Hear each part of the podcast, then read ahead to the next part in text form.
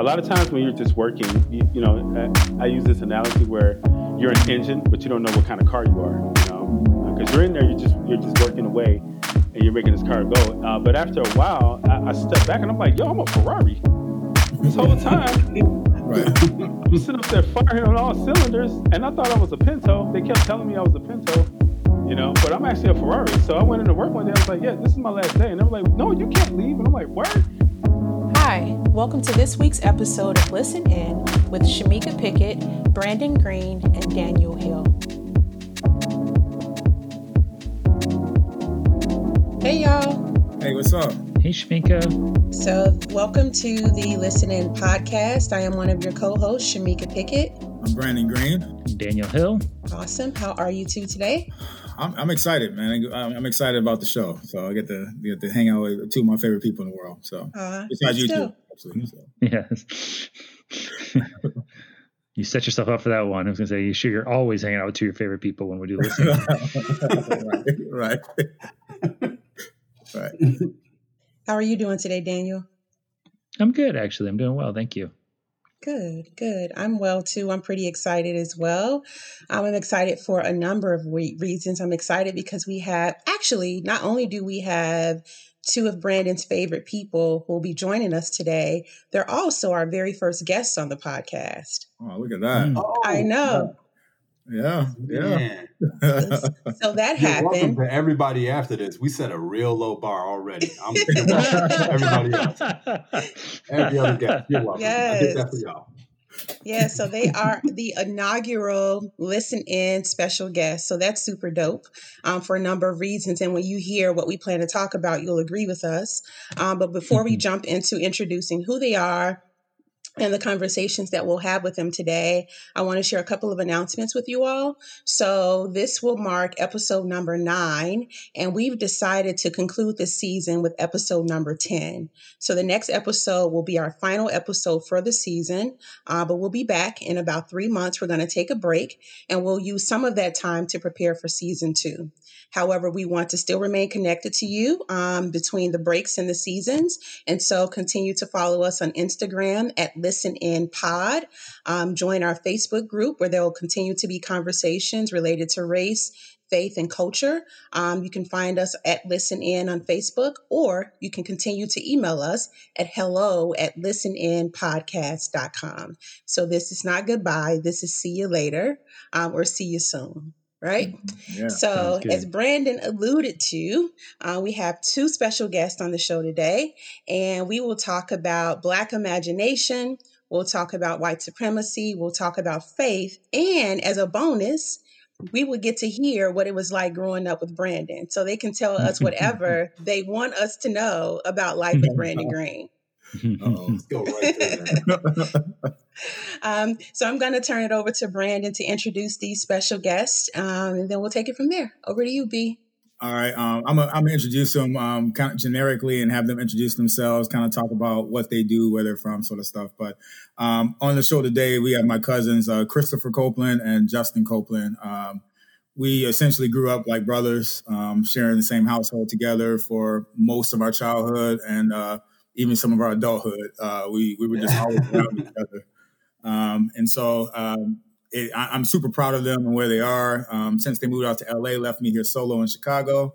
Um, there's a whole bunch of like you know you know uh, resentment associated with that for me, but nonetheless, um, super proud of where they are and where they've come from. Um, I, I can't wait to get into the story of like how we grew up and and just just to see where they are. Just a whole nother just a just a a testament of God's uh, their faithfulness to God and God's faithfulness to them, um, a testament of stewardship of their talents and gifts, and also just persevering through these realities that we talk about on a daily basis around white supremacy and some of the realities that that that can be um, just just hard to navigate in any sphere, especially in the sphere that they occupy in. Um, Chris, you want to talk a little bit about what you do?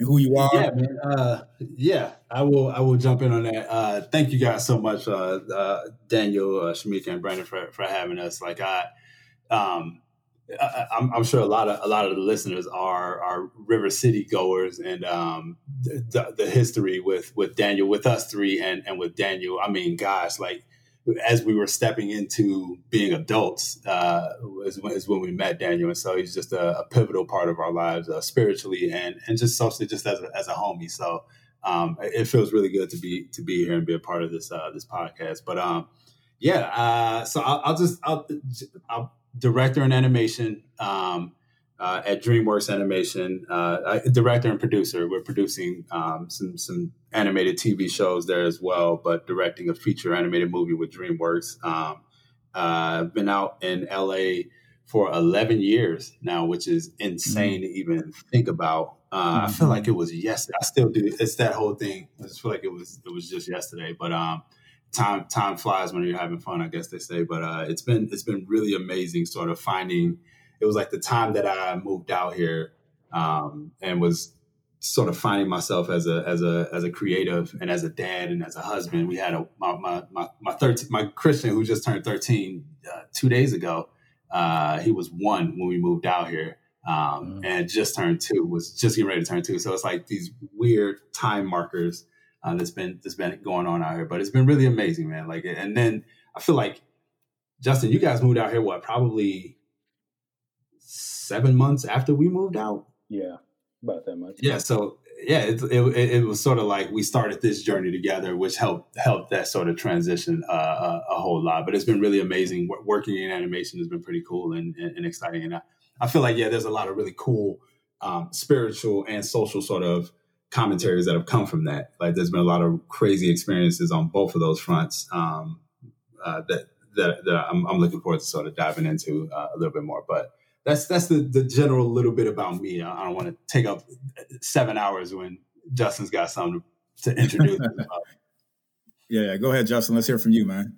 Uh, what's up, man? Yeah, so yeah, thanks guys for uh, having us uh, on the show. Um, funny, real quick, my I told my wife that yeah, you guys were you wanted to like interview us uh, on the podcast, and she was like, "What are you like? That's amazing." I was looking at her like. Uh, like I am been, amazing. Yeah. yeah. well, I've I've been like in front of like five thousand people, you know, uh, at Comic Con.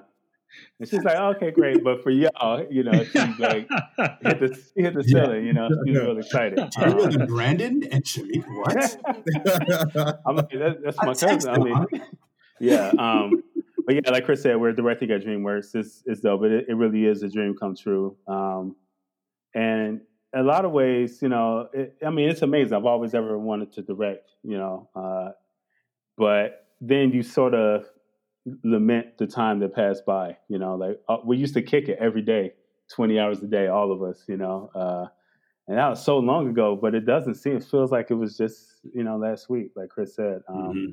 Yeah. Uh, so like the dream cost something. You know, uh, mm-hmm. it, yeah. it costs it costs those relationships or whatever. So stuff like this uh, I don't know. It, it does something to my spirit. I'm really happy right now. You know, like a, uh, truly, yeah, I'm really happy right now. It's a it's a joyous occasion. I was looking forward to this all day. You know, so. Mm. Yeah. It's great. It's great, man. Um, so initially when we, we kind of pitched this this conversation or like we're talking through this conversation, we were just talking through um, I think Shumeca Daniel and I were wrestling with um, this idea of listening to the black voices. Um, and one of the one of the dynamics that came out from um, this conversation is um, the like like how do we um, communicate hope as black folks you know uh, how do we engage in hope as black folks and, and, from my vantage point like it's really hard to have hope um, without an imagination right um, because mm-hmm. on some level if you only use your reality as a platform to generate hope um, it'd be hard to generate hope right like given yeah. the conditions that we're in this country that we're in our experiences growing up and so forth and mm-hmm. um, so, with, with, without imagination, without the raw material, who God is and who we are, um, it, it's hard to construct. Um, uh, it's hard to construct hope without without imagination, you know. Um, and so, mm-hmm. when I when I think through, um, like, what does it look like to to to have hope and to to aspire for something more than um, than where we are as as a as as believers, as, as citizens of this country, um, as folks in workplaces. Um, there, you, it requires an imagination, and um, and as I was thinking through it, I think there's there's no two people that I think have. Uh, I don't think there's anyone that has greater imagination than the two of you. Um, to the point where when you guys told me you're moving to California without a job, without an idea, I. I, I, was the first person to tell y'all like that's the dumbest decision in the world. Like I, I, I don't know how you're gonna take care of yourself. I don't know what y'all gonna do. Like y'all living off pennies and stuff. Like y'all was living off a dream, you know. And from my vantage point, it was like the dumbest decision you could make. And y'all, y'all just kept pushing. And I'm like, I don't know. Yeah, I mean, I even consulted with Daniel. I'm like, this is the dumbest decision they're gonna make. Somebody needs to tell them not to do this. And I'm like, someone needs to intervene at some point.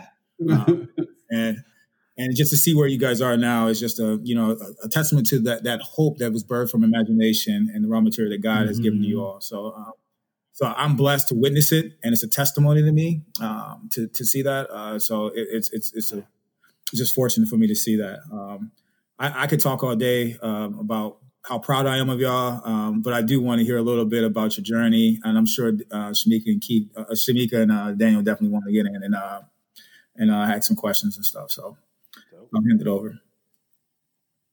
I'm curious before you jump in, if you don't mind this being like the starting point for how you, where you tell your tell your story from. What was stirring in you that prompted you to make the leap that Brandon described without a solid plan in place? There must have been you had a belief in something. You must have known something um, that wasn't evident to people who didn't know you well, or maybe evident to the natural eye. So, how much insight can you give us into that? getting away from our family. Yeah. No, I'm joking. That's enough motivation. No, no. no, we'll, no we'll, we'll post a YouTube video and give you guys links. We'll talk about Brandon. uh, no, honestly, honestly, uh, I, it wasn't. It was in. Uh, I'm 38 now. I'll be 39 in November. I was. It wasn't until I was 35. This was four years ago that I found out that I have uh, ADHD. I'm actually on medication for it, and I bring that up because that was really that was sort of a big part. Like I've always been impulsive. I've always uh, Brandon and Justin will tell you like I, I'm definitely the you know uh, jump off a mountain and see if we can fly type dude. Where it's like yo, let's go and let's see. And um, big part of that is yeah, like a, uh, uh, a, lot of it comes from that that ADHD. I'm always over there and over there and over there and over there. And so what I, I feel like in 2000, it was 2008. I I mean, gosh, 2003 was the first year that I went to a comic convention, and Justin and I we were trying to break into the comic book industry, and um, I would go to the conventions and people would look at my art and they would be like, oh my, so you go to a convention and they have editors that look at your portfolio and they give you feedback. And every time we would go to one, they would look at my portfolio and they're like, oh my God, this stuff is really great. You're amazing. Oh, blah, blah, blah. And I'm like, yeah, this is great. And then they would say, well, could you draw like this guy? And then we might be able to hook you over the job. And so it was always just like, they want me to draw a certain mm-hmm. way that I didn't want to draw, mm-hmm. you know? And uh, for years, I kept trying to find this like, man, I, I I'm, I'm a high school I'm dropout uh, essentially, and like I, I, I know art is the thing. I know something creative is the is the thing. What's the venue? What's the venue? And and so through DeviantArt, which is like a website that came out around the same time as MySpace, um, where artists post their work and get followed by different people. Through DeviantArt, I began to get exposed to people in animation and um, and, and, as people started following me, big, bigger names, they were just like, man, your stuff feels real cartoon animation oriented. Like you should come out to LA and get into animation. And uh, that that came a couple of years after I decided like I'm done trying to break into comic books because uh, I wasn't looking to conform my style. Mm-hmm. I'm like that's a whole story of that's a life of dissecting myself and finding mm-hmm. the things and the rhythms and life that, appeal mm-hmm. to me mm-hmm. and building it. Why, why am I seeking to conform to something without even knowing what the hell I want to mm-hmm. do with it. So that was a big thing for me. Uh, was was was a lot of guys in animation going like, "Yo, you know, like." You should you should move out to LA, man. You got some you got some great talent, and you're not gonna be able to do much with your art in, in Chicago, especially at that time. You know, graphic design or something at some downtown law firm or whatever. But um, at that point, when I when I started, it was a sense of validation. As an artist, you're you're always seeking validation, especially from other artists. And um, it was at that point that I was just like, man, you know what? Like, I feel like if I don't jump off of this mountain, I'm not gonna know if I could ever fly at all. Just not gonna know. And then I got a I got a freelance job, a freelance art job, and they paid me thirty five hundred dollars. My wife and I were like, all right, let's go, let's just do it. And so I, I, I was like, let's just move out here. And there was a lot, tons more details that, that fell into in a place with that. But it just felt like I needed to be out in LA in order to, to express myself uh, creatively. So. I don't even got to say nothing, bro. uh, I guess my story, it, it, I always felt like Chris was uh, sort of like Joseph because like he came out and first of all, he's like, I'm going out to LA. And I was like, no, you ain't. Because they've been saying that for like for years, you know. They were, right. his wife. I'm like, you ain't going nowhere, bro. Mm-hmm. Uh, and then he's like, yeah, so we move in. So we're going to come have dinner at y'all place or whatever. I'm like, all right. So they came over. I mean, I'm still not believing it. You know, I'm still not believing he's going to move. So he comes over. I like grill. We eat. And then we're like, oh, okay, goodbye. Yay. They're going to California, y'all. Uh, then they get in the car. They get, I'm still not believing it, yo. Still not believing it. They get in the car to leave. They back out of the driveway and they drive down the street. And I was standing, my street, I was living in Crystal Lake, Illinois at the time. Mm-hmm. I was standing in the middle of the street as he was driving off. And I was like, this fool really leaving. like, don't we lie. Were driving off, I was looking at Justin out the window like this. I was like, oh, yeah. Oh, man, this dude, this fool really leaving, you know? Like, it, it finally hit me, you know? Um, so they left. That was in June. That October, I got to, I was like, I'm gonna go visit him, you know. So I went out to visit, and he's working at Warner Brothers. And I walked on. Uh, they have Warner Brothers has a few buildings in Burbank. Uh, one of the areas is called the Ranch. It's been around for a long time, um, since I think the 40s, uh, and they've been doing animation there for years. So it's it's a it's a lot of very old school mixed with super modern. And I and I go in this place and it's incredible. There's an old school animation desks, uh, tools of every type, um, and everybody's just sitting around chilling and drawing and getting paid a lot of money to do this. And I'm just like, yo, this is the this is the most next level thing I've ever I've ever seen. And and uh, a lot of times I can hear audibly the Holy Spirit speaking to me. I, at, at, that moment, I, it wasn't audible. It was just a feel. It was like being submerged. Mm. I felt submerged in the spirit. I'm just like, this is where you've always wanted mm-hmm. me. I, I, just had this feeling, you know, like this is where the Lord wanted me, you know. And I, I called my wife. I was like, "Yo, we gotta pray, sacrifice a goat, something to, to, to, for real get that prompting, you know, like and, and I, it was almost like God, like, what do you need to pray about? Eh, you know, this is this is where I have you. You know, this is where I have you mm-hmm. going. You know, so you know, when I got back, we we just started putting plans in place. You know, uh, to kind of do it. So, yeah, Brandon, I, I, I think I had I, I, embodied a lot of your fears too because it was a life of I, I struggled with completing things.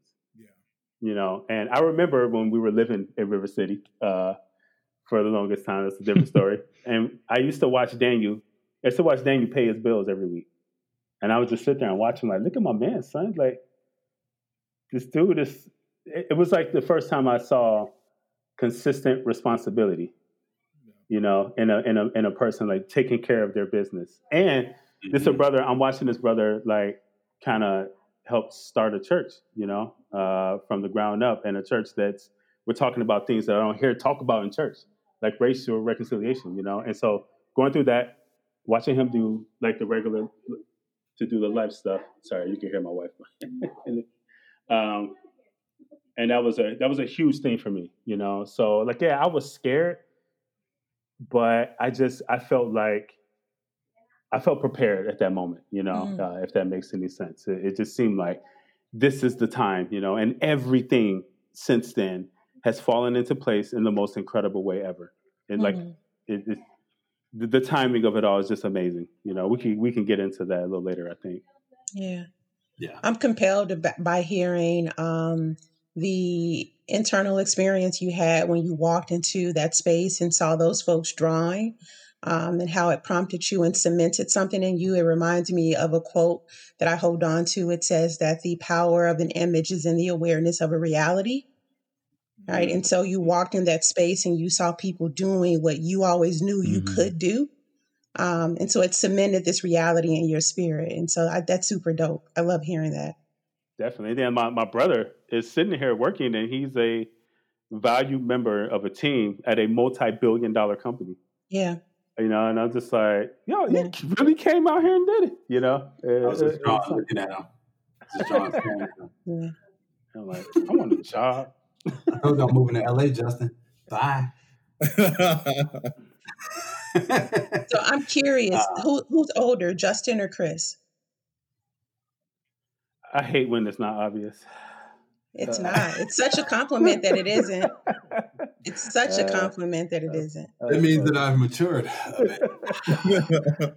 uh, I'm older. We we also have an older brother, uh, and then Brandon fits in there somehow. You know. right. Yeah, yeah. He's older by like 15 months.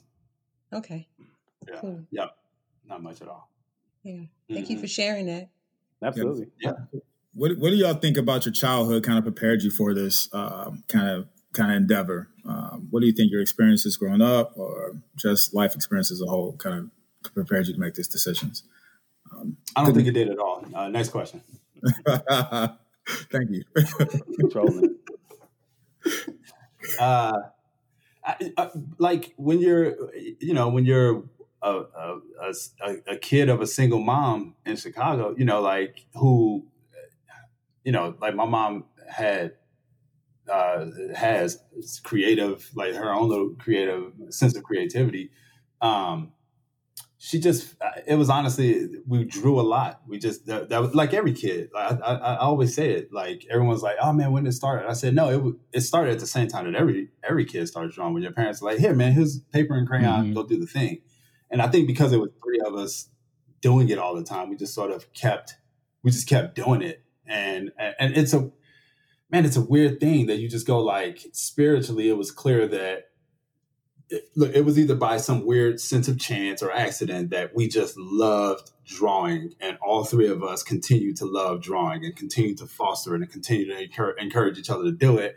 It's either some haphazard thing of that, or it's a spiritual thing where we saw it, we felt it, and we just activated on it. And obviously, I think it's the I think it's the the spiritual side where we just we we just loved doing it, and we just kept doing it and and I think the way that that plays into our childhood was like there, we didn't have sports. You know, I mean, our, our our parents didn't sign us up for a baseball league, or you know, I mean, like we we weren't going to church. You know, we, we didn't grow up. our mom was is spiritual, but she she wasn't a, a, devout Christian where we were going to church or anything. Like there was, not, we didn't have a vehicle. So it was like you're at home playing video games, uh, but it was four of you and there was one hmm. system. So you know, you're like, all right, well, what else am I going to do? So it was just a lot of the our, our childhood meant you better find something to do. And fortunately, we found drawing and Saturday morning cartoons help feed that, and comic books help feed that, and we just kept doing it. So I, to me, I think about that mm-hmm. a lot. You know, we just did it a ton.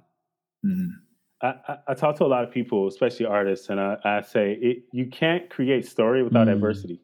You know, you, you have to have those things. And uh, I'm sure Brandon has talked about his life a lot on this podcast. what he was going through, we were going through a lot of the same things. Obviously, you know, um, we are like our father and his mother were brother and sister, so that's how we're cousins. Um, it's on our on our father's side, and you know, we spent a lot of time there. But there was a lot of adversity growing up. Growing up on the south side, spent time between the south side and north side. Um, mm-hmm. Um, our mother is from the north side, um, and uh, you know, it was really hard. It was really difficult, you know, growing up as a black person in an inner city and everything that comes with it. Uh, the cool thing is when you're a kid, you don't know how poor you are. Mm-hmm. You don't know mm-hmm. how how crazy the hood is. It's just your life, you know. Right. And you see the other side, and you're like, "Well, hold up, what? what why is it not the same, man? right. I don't have the same opportunities, you know." Um, but that's where story comes from, and then now the story that we're telling um, at, at work for a feature film that's going to end up costing 125 million dollars about two kids from Chicago, you know, uh, who discover art. So like, so every day we're like, nah, he wouldn't do it like that. Mm. It would be like this, you know. Yeah. yeah. And you could be able to bring an authentic, and you know, it, you you when you, some, you stop and you look up at the sky, and you're like, God, wow. I, I, I, lamented being in that situation that I was in as a kid, mm. and now look at mm. how it's paying off you know? Mm. Yeah. Uh, so I'm like, it still sucked, but man, thank you. right. right. right. Uh, yeah. So, I, I, you know, that's like the short answer, you know, for like how hard growing up was, and now getting getting to reflect that life on screen, you know, eventually. That's dope. Mm-hmm. That's dope. That's dope. Yeah, man. So like it's it's been a minute since I connected with y'all, man, and um and I and like I, every time I hear the stories and conversation, I get super nostalgic about our upbringing and, and you know just the times we made like you know the, the stupid stuff we did. Uh, the, the, I mean, I remember um, you know just having our lights turned off and the way that we used to clown and have a good time, even in those Yeah. situations, and how we were able to make you know lemonade out of lemons and um, yeah. And the fact that like you know a lot of my faith and my upbringing has to do with my relationship with y'all you know Yeah. um, it's it's placed in context to um, you know i think justin like sprung his ankle um, cussing us out on the basketball court and I was doing y'all that day, man. uh, no, you were You weren't. It was great. yeah, You really were not. yeah he cussed us out on the basketball court and he couldn't hoop no more and it was like our lights were turned off and that was the only thing we could do it was like go play ball or go steal food somewhere or something and then we would uh we would we we were at the court hooping and uh justin was back at the crib reading the scriptures you know and um and he came back you know we come back you know acting a fool and he was like you know super self-righteous and stuff because he's I was not. he, Yeah, you were. Yeah, you were. he was stuck in the crib. he was stuck in the crib, so he had to like he had to be he was super like well you, you, you like that language you're using you need to you need to, you need to tone that back and Brandon on the court, you're pretty prideful, so I think you need to manage that and stuff like that. You know, so Okay, why I sound like Barack Obama, bro? You know, my man found it. He, my man, my man evolved. He had a spiritual evolution, and like I'm gonna ready to tell, tell his version, and then I'm gonna tell the truth. No, I appreciate that when you're being pious, you sound like Barack Obama. Keep On the telling that real, story, son. Brandon. Man, but it was like Uh, weird. watching You walk in, we had this like this. We, we all slept in this one room. Like this, this like it was oh like man, four of us in one room. It was like dirty clothes all over the floor, and he I just couldn't up. imagine if I went out, walked in, and smelled that room right now. Oh, I Oh was my cute. god! Oh my god. Oh man. So my, Yeah. My man sitting at the desk, this art desk, with a little candle, and Candlelight. because we didn't have lights on, so he had a little candle, and he's reading the Bible next to the candle, like judging us. It was just like the like like a we walked in. He we walked in. He closed the Bible and was like, "Okay, talk about your actions." So yeah, you got that Bible out of the drawer above the drawer where porn is. Like, don't stop acting like this. I mean, like you were you were five inches away from making the same choice. That's you why wanted. I, I, was- I was. I had way more humility than that, y'all. All y'all Golly. listeners out there. That was great. It was great.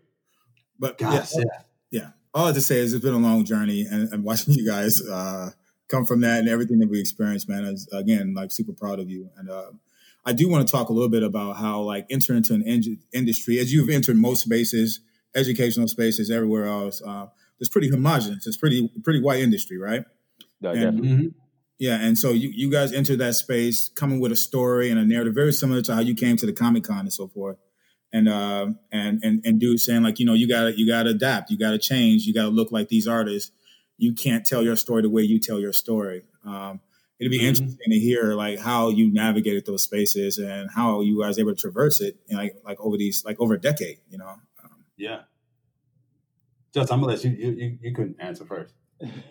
um, I don't know. It, it's been a really strange experience. I think that uh, just first of all, yeah, it's very homogenous. I mean, from day one, I, the first place I worked at was this place called Film Roman, a small little studio, but they had a contract with Marvel uh, Studios, and Marvel didn't have their own animation space. Uh, back in the day. So they would sign contracts with these small studios. So I'm, I'm basically working at Marvel.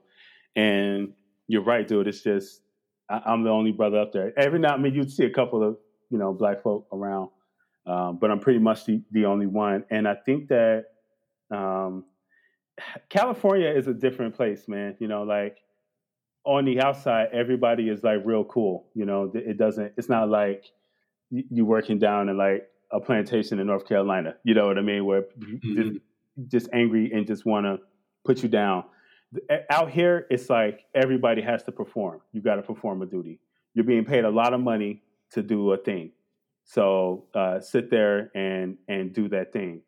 The where like obviously people have there's a lot of unconscious bias, you know, and that's just a product of growing up in whatever community or environment that these folks grew up in. So then, you know, every now and then somebody say something to you, and you're like, yo, you don't realize it, but that was some real, you know, that was very like you know, racist thing. Yeah. yeah.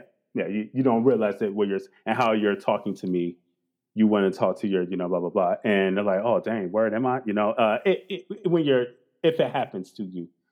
Uh, what I found in my experience is Chris and I came out here and just started destroying, bro. Just like, let's just get busy, you know, because all the years of struggling to draw comics, we learn how to draw well, you know, and we realized quickly that pe- a lot of people get hired, then they learn how to draw. Mm-hmm. You know, uh, we already came in like ready to kill it. So um, a lot of the studios were like, "Yo, man, it, like our ability to draw is what kept us there." You know, so mm-hmm. it, we were we were valued. You know, so like a lot of the adversity came from, I think, I would say like it came from within you know, like the ability to finish, to do things, you know, whatever, blah, blah, blah. And I think that sometimes when, when you get looked at by a supervisor and you can't, you can't finish that thing, it's looked at differently when they see you, you know, as a black person. It's like, oh, here we go, you know, and that's where a lot of the bias will come out, you know. It's like, no, I'm the same as everybody else. I'm learning the same way. But when you look at me, you see, what you see is you can't do this because of who you are not because of your experience. You know what I mean? That that was a lot of the adversity, but that didn't last that long. You know, after a while, Chris and I, you know, were starting to run things. This is a good point to take a break to tell you about a few resources and organizations we appreciate. If you run a small or mid sized business and want to increase customer engagement through your marketing channels, such as social media, then get in touch with Jade Productions. That's JJAED Productions. They can create beautiful video solutions for your business. You can reach them online at jjaedproductions.com. Check out Daniel Hill's latest book, White Lies. It includes nine spiritual practices that can help you continue to engage in the important work of racial justice. Please visit whiteliesbook.com to order it everywhere that books are sold.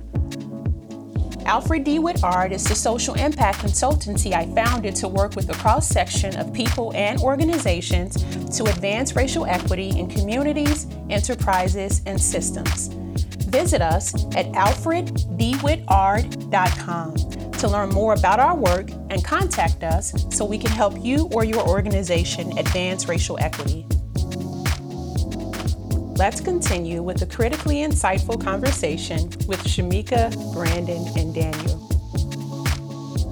Systemic racism is so subtle, you know what I mean? And it's like, you know, for me, I didn't I didn't experience overt racism uh, in any way when I when I moved out here. Um, uh, I I struggled at the beginning because, like I said, you know, I didn't I didn't even know that I had ADHD until you know four years ago, three years ago, and so like a lot of the struggles that I were ha- that I was having, the psychological you know anxieties and stressors and all those different things, it you know you stifled. It's a you know analysis paralysis. It's just sort of like, well, what do I do and how do I do this and how do I do that?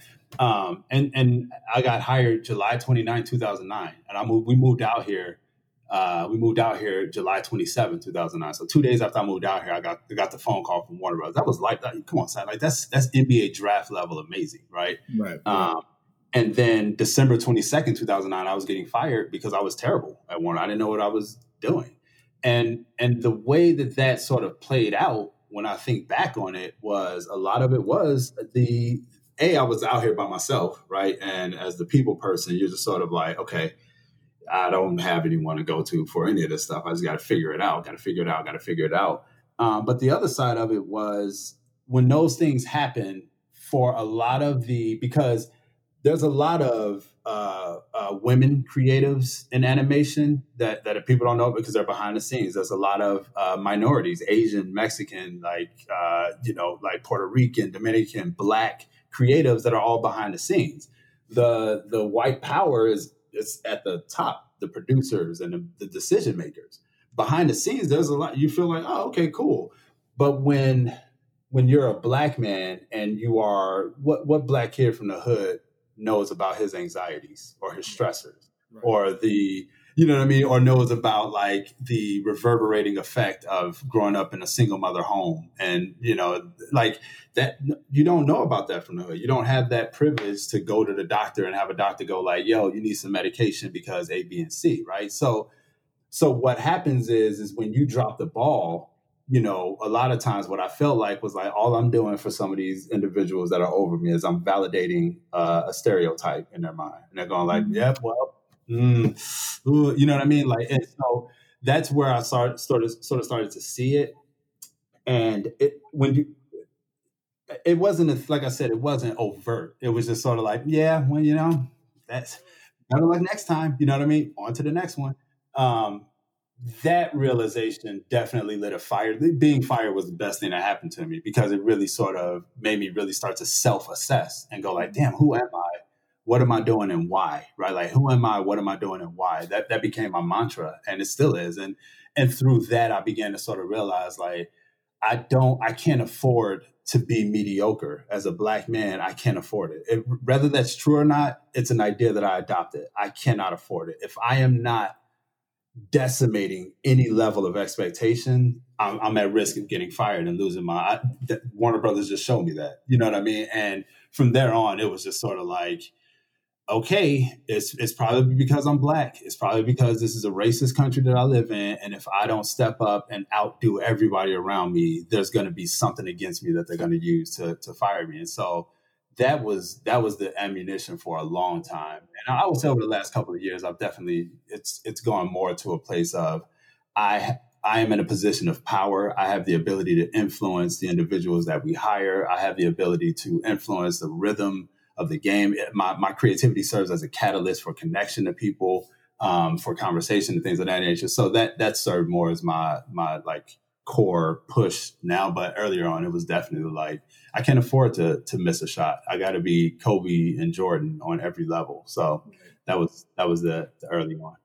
That's a that's a weight though, ain't it? Like when you when you walking around like like with no ability to fail, no ability to to make the same mistakes that your colleagues and your peers can, and yet you find yourself mm-hmm. like having to outperform. And you know you hear the, the trope all the time. Um, I, you know, you know, you got to be tw- like twice as good, um, ten times better. You got to work twice yeah. as hard.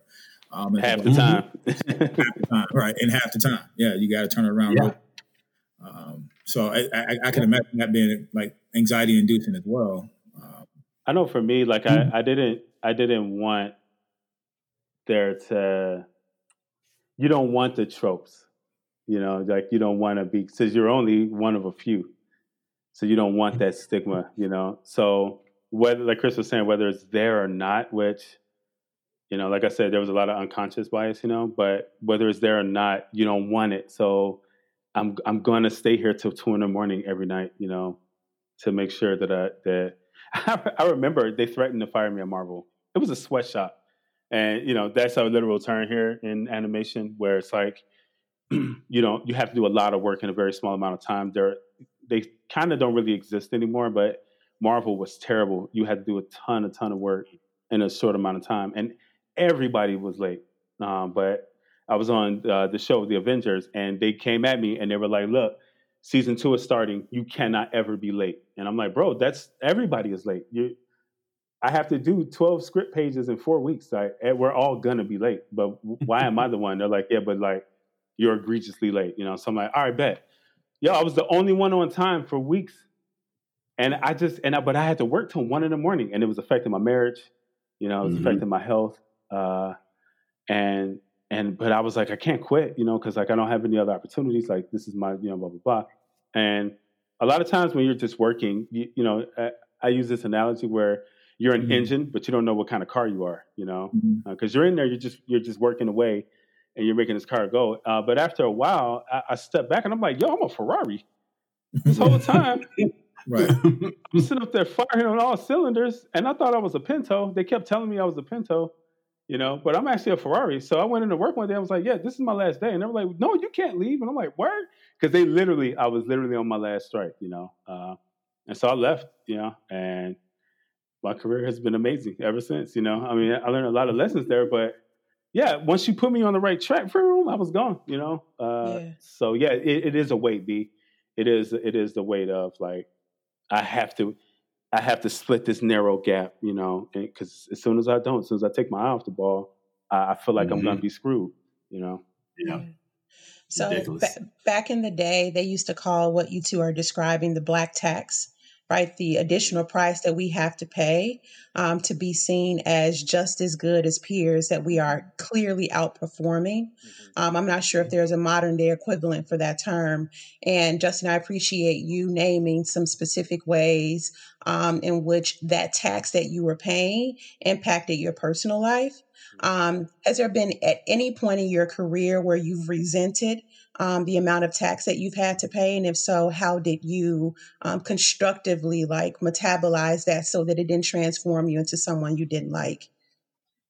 Uh, I, I, was, I was working real late, and I used to work with this brother named Leo Riley, who was one of the he's the next level uh, black dude that works uh, that worked at Marvel for years. Actually works at DreamWorks right now, and he was running a show. Uh, and I would see him one in the morning. That was he worked that that late because that was his special time to get work done. And I was complaining to him one day, and I'm just like, bro, when you work this hard, things are supposed to happen for like good things are supposed to happen. It shouldn't be. I'm just working this hard just to stay here, you know. So like I, I was feeling very resentful in that moment, you know. And funny enough, Leo offered me my first directing job at Marvel. He went to the to the folks upstairs and was like, "This is one of the hardest working dudes ever."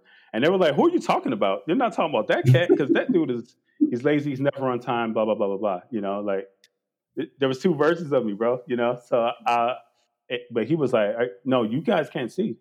You can't see who this dude is." You know, um, mm. I ended up mm. turning him down. Uh, I turned him down and went to Warner Brothers. You know, um, mm. but that was the time I was very resentful. You know, uh, of the amount that I had to do in order to just maintain my job. Yeah. Please correct me if this is projecting, but hearing you you say, and I'm perhaps you're paraphrasing, when they responded with, well, he responded with, "You can't see him," mm-hmm. um, and I want to project because I've lived this that they couldn't see beyond the stereotypes. They couldn't see beyond the personification, right? They couldn't see beyond the tropes. Um, so they missed the value that you held. And I'm super excited. I think it's one of the dopest things I've heard all day that when they were under appraising you, you mm. did an mm, accurate appraisal mm. and realized that you were Ferrari. Like that is one of mm-hmm. the dopest mm-hmm. revelations I've heard today.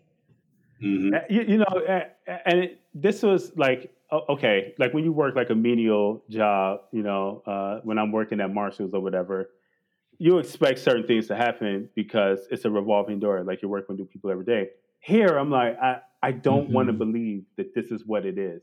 Mm. And, you know, I read this book one time called Wide Awake, and I'm like, yo,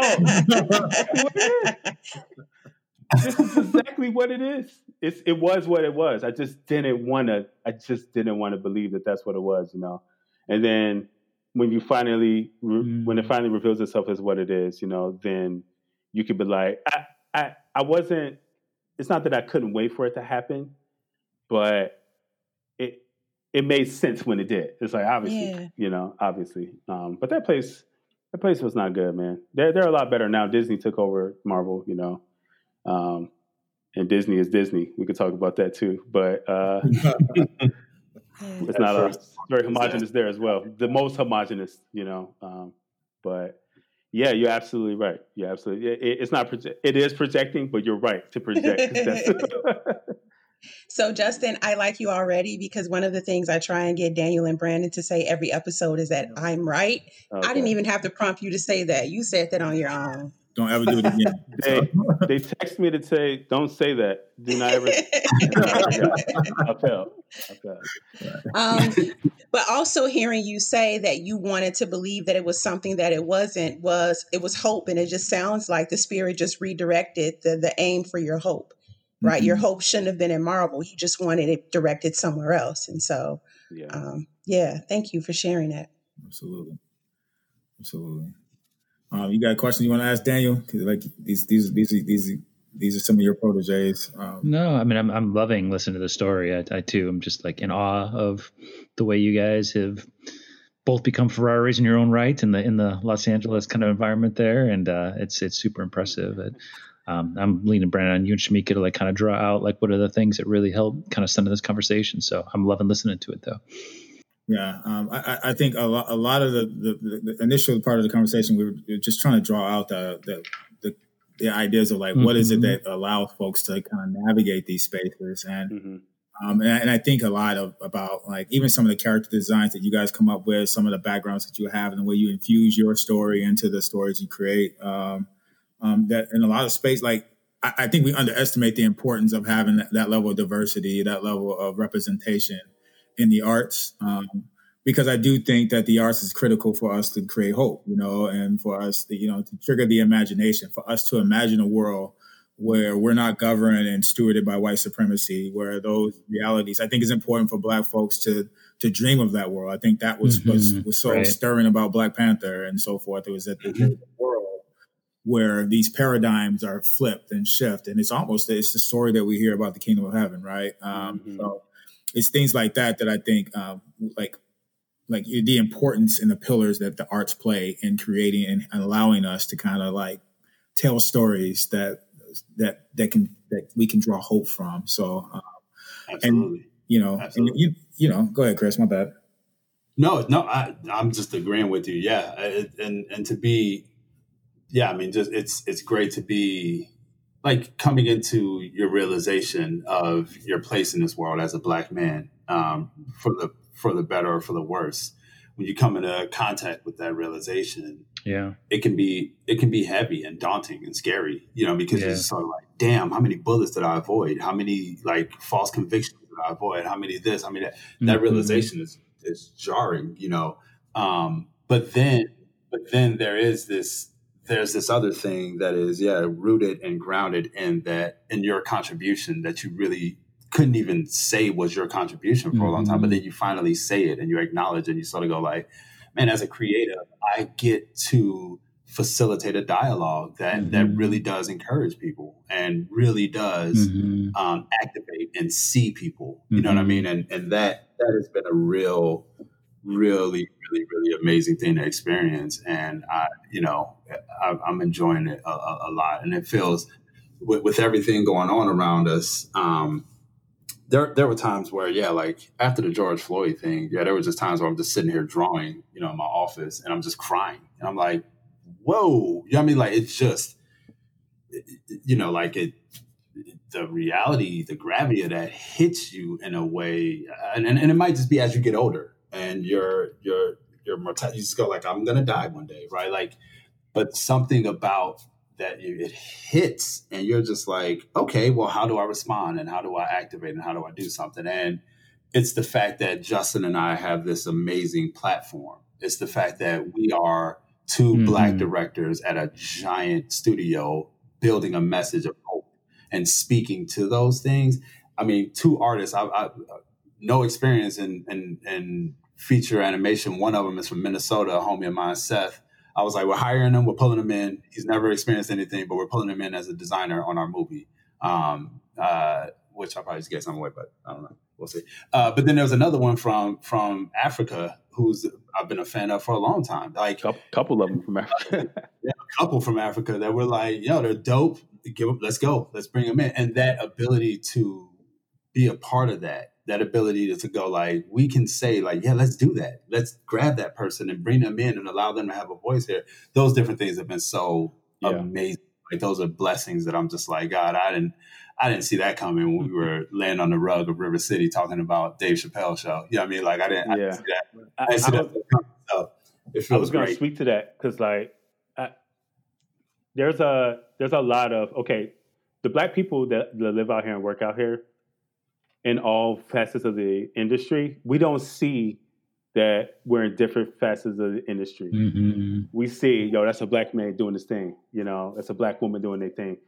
And we're coming up with some next level creatives, y'all. I mean, a, lot of folks, we know a lot of people that work, some pivotal folks who worked on Black Panther.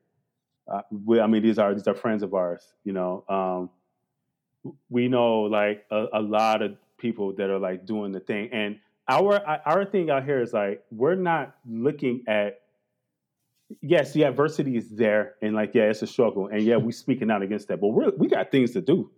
And we we be serious about this man. You know what i mean? Like i'm trying to i'm trying to do my thing. And and after like this this with everything that's been going on the last few years you know it, it's a trend probably But it's like we got to hear more black voices. We got to hear more black voices. And Chris and I are benefiting from that. And you're like, yeah, you do. But we're not just black voices. You know, we're something that you have been missing for so long. Here, I'm gonna show mm-hmm. you, Bub. And they're like, yeah, man. Like, yeah. I, where have you guys been? It's like in front of your face the whole time. We've been here the whole time. You know, like so many other people. Uh, so now we're just, it's more than just, we need you to tell your story. It's like yes. our studio cannot function without you. Yeah. We just, we literally, like, you guys are the reason why things are, are, are moving, you know, and that's across the board. Like, cause like you said, like, you know, all the times of like, we got to be better. We got, Chris and I can draw our tails off. All that, that was just lift, weightlifting, man. You know what I mean? It's just yeah. weightlifting. So then, and that's everybody, like the writers. Every we we come in and we know what we're doing. A lot of times, it will, people will have careers out here because they know somebody. Uh, they get they get a favor or whatever, and you can tell like, yo, that's a terrible idea. And when you see them, you get rid and you're out. You know, but a lot of that, like, you're going up against my man Ryan Coogler, who just made a billion dollar movie, a billion dollars a billion, a thousand million. That's who you're going against. Right. And so your little garbage movie about a talking cat, you got to come with it, bro. This because you got to compete with mm-hmm. this. You know what I mean? So, mm-hmm. yeah. yeah. It's pretty insane, and, but but also too, it's a weird thing where you realize the power of uh, silencing people. Right. right. Like I don't even like if I have power, I don't even have to hate you in order to mm. get you out. I don't even have to hit you. I don't have. Mm. I can just so if I have the power to silence yeah. I can eradicate your existence. And that's what that's what it's been for minority entertainment for the longest time. That's why we see so many garbage movies too, right? Because if you don't have a diversity of voice, you're not going to have a diversity of story and content. And so the power of diversity, two black dudes in the city of Chicago with 20 years combined under, under their belt, putting them in a position to tell your story is that like we're going to win on so many levels because so many of these concepts could not have been explored. You couldn't explore them. Right. But now you get to. So there's a there's a practicality to it as well. And you go yes. like, dang, like when they when they stop silencing individuals, they allow people to to activate. You get you get great content out of it as well. Uh, so it's been that's been pretty fantastic to, to experience that. Um, so yeah, I want to check in with you guys to see like the role your faith played in you you all persevering and like kind of getting through this. Um, you know, like you, you talked a little bit about Auntie Mary, you know, uh, being spiritual, but not necessarily uh, like a church going her whole life, you know. But mm-hmm. you know, um, tell us a little bit about your, y'all spiritual journey and like how this plays a role in like how you persevere and so forth. Auntie Mert, point blank, period. My Auntie Mert, man. Uh, yeah, it, it started there, and and and and you know, like her her journey, and, and Brandon, of course, you know, like her journey was so. Uh, rich and multifaceted, and there's so much of our family um, that that we don't know about. But when I sit and I think about the way that she traversed um, the adversities and, and even just the the normal days for Auntie Murray, where you just see her on that couch with her feet up, you know, leaning on her hand like that, like those different things. The the normalcy, the the the her her humanity really sort of like it was this amazing. Eh, eh, I always think about like just the journeys of like King David in a lot of ways, where you just saw her strength through her flaws, you saw her strength through her humanity, and and so then when she was sitting there reading us from the King James version too, it was boring as hell. Keith, she was sitting there.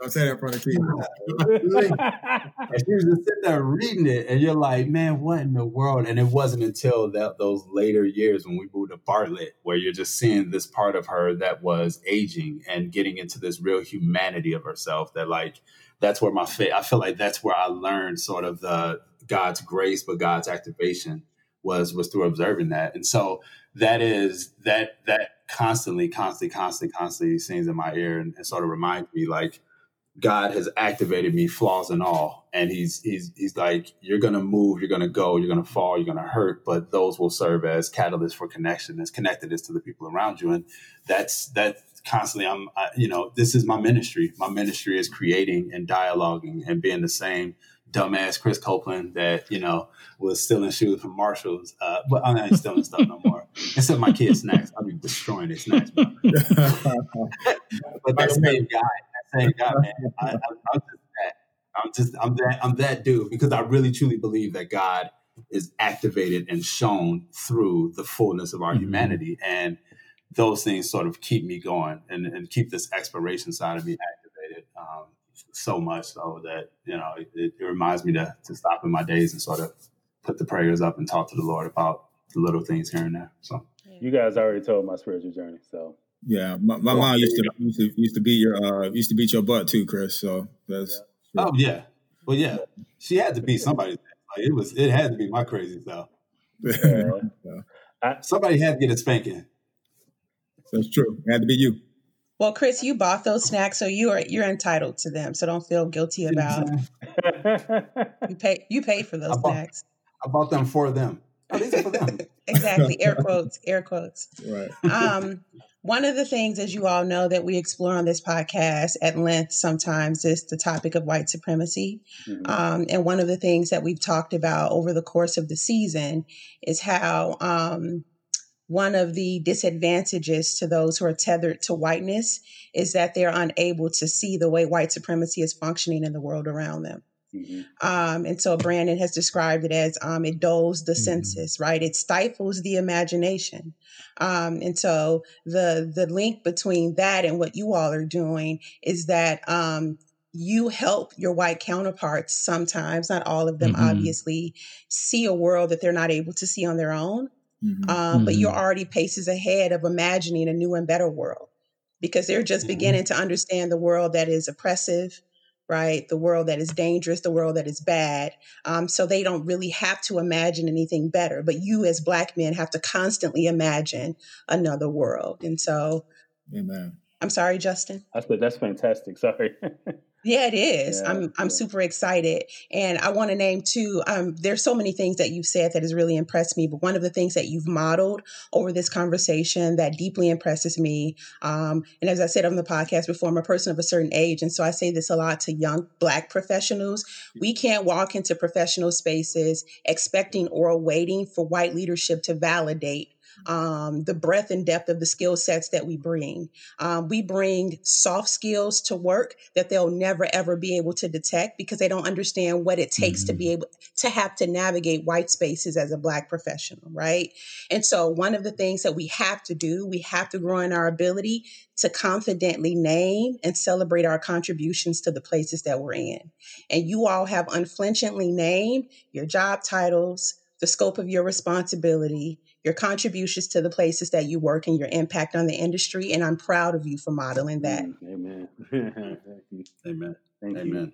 You. And I, I just want to say this. I just want to kind of, I, I appreciate you. I appreciate you saying that. And yeah, Chris and I have zero qualms about you know saying what we do and where we work at. A lot of people throw that around like a business card or whatever, but we're trying to motivate folks around us, you know, yes. every day, you know, because everybody's looking, you know. Um, but I will say this too about my my spiritual journey. Uh, when I got here, it was so scary, man. It, it's extremely overwhelming because I have two kids, I have a wife, and I have no job, as Brandon has said. Uh, and I'm stupid for doing this. Uh, but so I'm like, but I'm like, God, you got me here. And so I'm I'm where I didn't need. I wanted to make live action films, you know, but we had a camera when we were kids uh, with no film in it. Uh, no, uh, we used to we used to direct. We used to make funny little movies, make movies, air quotes. Um, and it was assumed that I'm the director. Nobody, we don't even got to say it. I am the one that's gonna that's gonna direct this thing, you know. And I wanted to come out here and make live action movies, but God chose since I didn't have a camera as a kid, we had to draw, you know, like Chris said. So mm-hmm. that's how I got good at drawing. I'm like, I got to tell the story. I got to mm-hmm. say something, you know. That ain't no accident, man. You know, that ain't something drawing by, dude. I still got a lot of that art when the lights were off. They got wax stains on them. yeah. You know, from yeah. the candles. It's mm-hmm. like something drawn by candlelight, mm-hmm. drawing through adversity, you know. Uh, yeah, just the, living the life of, uh, of, of poor black people being mm-hmm. kicked out, you know, um, mm-hmm. not seeing our mom, not seeing our family, not seeing our cousins for years on end, yeah, or long periods of time. That's hard on people, man. Imagine not seeing your family, you know. Yes. Uh, so drawn to all that, like God, I know that it's not an accident. I know. I, I, think the spiritual journey is being connected with the Holy Spirit and saying and knowing mm-hmm. that that adversity that you're going through is not for nothing, and it's not just for your job.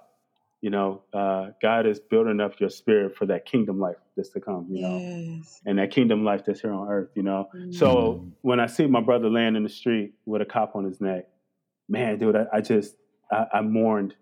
I mourned for the world. And Chris and I can't go out and you know because of COVID times and and protest the way that other people protest. So I sit down at my desk the next day, and you know, in my in my office Mhm. at DreamWorks, and I'm just like, okay, this is how I protest. You know, I'm about to do it right now. You know, and I sit in the meetings. You know, Mhm. and just dream of a better day that I'm about to put Mhm. down on film. You know, so Mhm. our heroes, our heroes in our movie, um, when I designed them, I designed them all in Mm. hoods, so they all have hoodies uh, for Trayvon, um, and that's one that's one of like thirty different things that we're actually going to be Yeah. doing. To, you know, keep keep those things present because you know why? Because we can, and it looks dope as hell. So at some point, the practicality of that. That's the thing, and that's the, that that goes back to what I was saying earlier. I need to be dope so that when I put something down, right, we're not going to have too much of a conversation because they're like, yo, that's just dope.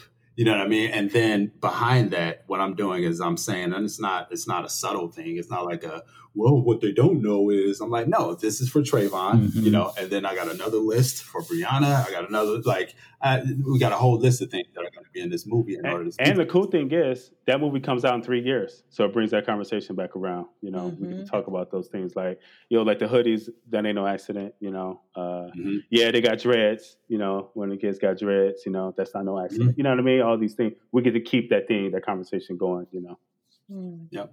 Yep. That's the fun Yeah. part. There is not one That's form of activism. Yeah. Yeah. No. Nope. This movie's gonna live for a long time.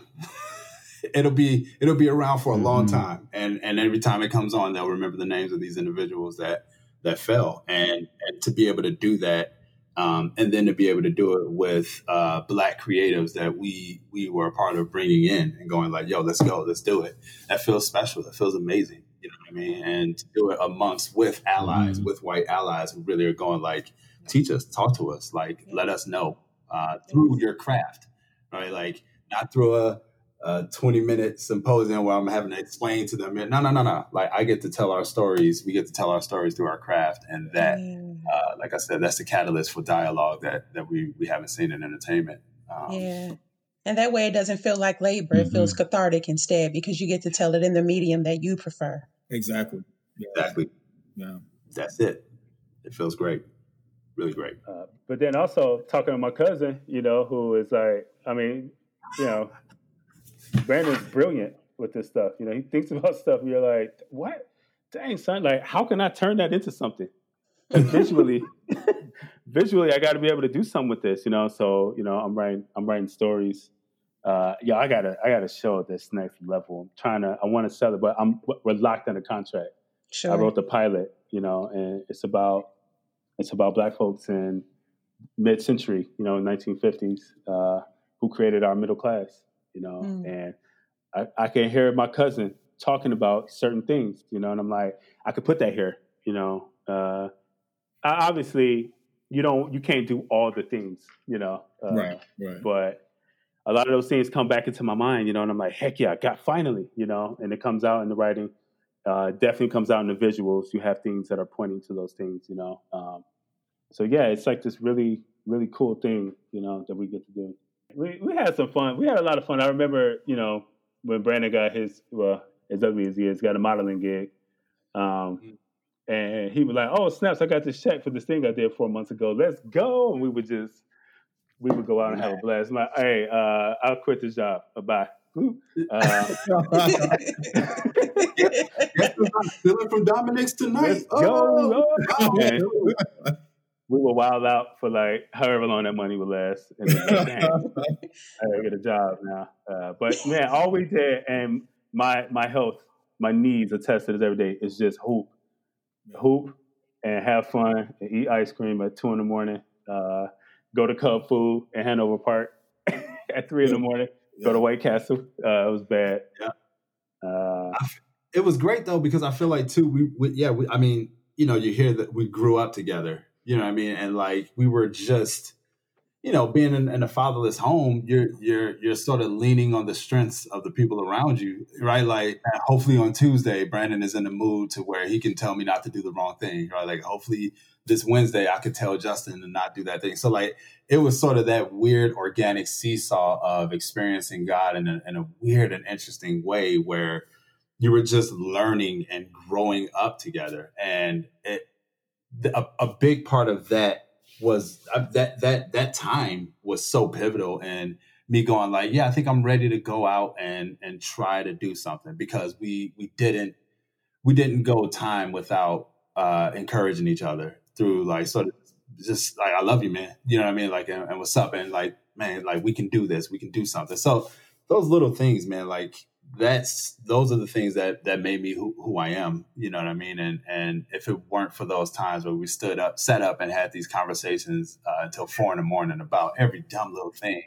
mm-hmm. um, I, I, don't know if I have the the confidence and comfort to put myself out in sure. LA and like I can do this. You know what I mean? Mm-hmm. So it was it was a really pivotal time, a really special time in our life, and um, yeah, and River River City was a humongous, humongous part of that. It really, really was. That was like at this transitional place for us where we were away from mom's house and going out into the world. And Daniel and uh, Matt and Holt and Rigel and like all of these people that those were those were for Justin Brandon and a lot of it were our first time being around adult men. You know what I mean? And going like, damn, this is how like Justin said, why, filling out a checkbook, things like that. Those things are pivotal when you don't have a dad or you don't have that traditional home. So it's something that I'm thankful for. And I really, really, really, really think fondly and, and, and feel that, that time um, in my heart pretty often living in that, in that church. It was great. It was really great. That's awesome.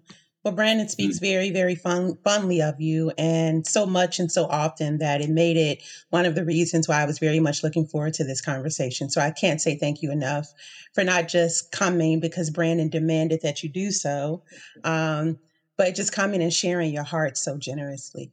Um, I, I, guess I would say, like, you know, I, I, do appreciate you, brothers, and I do, I do, Chris. I think that's the best way to put it. Um, we were like, um, we were like parenting each other every other day. Like, you know, and you can tell when we have an off day, like we got to pick one of us up from the police station or something like that. That means that we kind of missed uh, somebody circling. Yo, I could have outrun that security guard. Dude was fat, man. He was huge. and, he, I, I could, and it wasn't until after after I came home from the police station, she was like, "Yo, why didn't you just run?" yeah. Whatever, I needed that anyway, carry on. Sorry, but no, yeah, it's, it's um, I, I appreciate the mutual parenting that we did for one another at times, and um, it was it was definitely definitely still a catalyst for me, and, and, and actually a source of confidence for me as well. So, um, again, brother, I'm super proud of you. Um, I, I know the whole story where you came from. And um, and the, the mountains you had to overcome, and the obstacles you faced, and the doubt that stared down at you, and so forth. Uh, like you, you, you guys did. You just you surpassed all of it. And to see that and that you didn't take pride in it, you didn't, um, you, you retain a level of humility and, and, and know that, you know, you know where your blessings are coming from. So it's, uh, yeah, it's, uh, definitely like a blessing to see that and a testimony to like, you know, God's, God's hand in your life. So I, I appreciate you guys. Yeah. I appreciate you guys too. Thanks, thanks for having us on, man. It, it's so dope. And he ain't say done today, but Daniel Hill is, is very pivotal in our story, you know, uh, uh, we had a lot of a lot of good times with that fool too. I remember one time the dude ate half a deep dish pizza by himself. DiGiorno's too, or uh, Giordano's, man. Epic, yeah. epic. I still remember that. I, if I had a trophy, bro, MVP right there. Uh, we got lots of stories with this dude, but just watching this man. And here's the thing: I know you were struggling. I know that it was hard, dude, because you were you were talking about white supremacy when people were like, "Man, what are you?" Talk-? You know, when nobody wanted to hear it. Yeah. When it wasn't a thing, and it's and but he show up with jokes, you know, uh, and we just play around and act a fool, you know, while we're trying to do a serious thing. So I, I appreciate those memories. Those memories are, are me, you know. Uh, so yeah, thanks for having us on to to talk about it. I we had a lot of self control today because we could have clowned out right now. Oh uh, God. yeah. yeah, just because all the memories. So thank you guys. Thanks for having us on. Yes. Thank you guys, and thank you for thank you guys for for what River City is doing, man. I like I it, it really is dope. Like in this time, and one thing that I've been speaking, we've been speaking at a couple of colleges to to students about like you know this time as as creative, and I, I feel like this is a really special time for the church as well, and how to navigate um, how to navigate outside of the paradigms that have been established for the the Western, you know, white culturally white American church right now. And and Daniel, like just seeing how you have continued this conversation that you initiated so long ago. Um, when we are sitting in the, in the, parking lot of White Castle eating eating White Castle together, man, like it's just it's amazing and encouraging to see. And um, you guys and your evolution in, in this progress, progressive, these progressive steps is really amazing. So I'm uh, as proud as you guys are of us, Brandon, you too, and and Shumeca. Like I'm really, really proud of you guys in River City. And I, I you know, anytime we can come on and be a part of anything you guys are doing, I'm, I'm excited. So thank you. That wraps up this week's episode. Thank you for listening to Listen In with Shumeca, Brandon, and Daniel. Please subscribe to, comment on, and rate Listen In on iTunes or wherever you listen to podcasts. Also, follow us on Instagram at Listen In Pod and join our Listen In Facebook group. Or you can write to us at hello at listeninpodcast.com. Have a great week.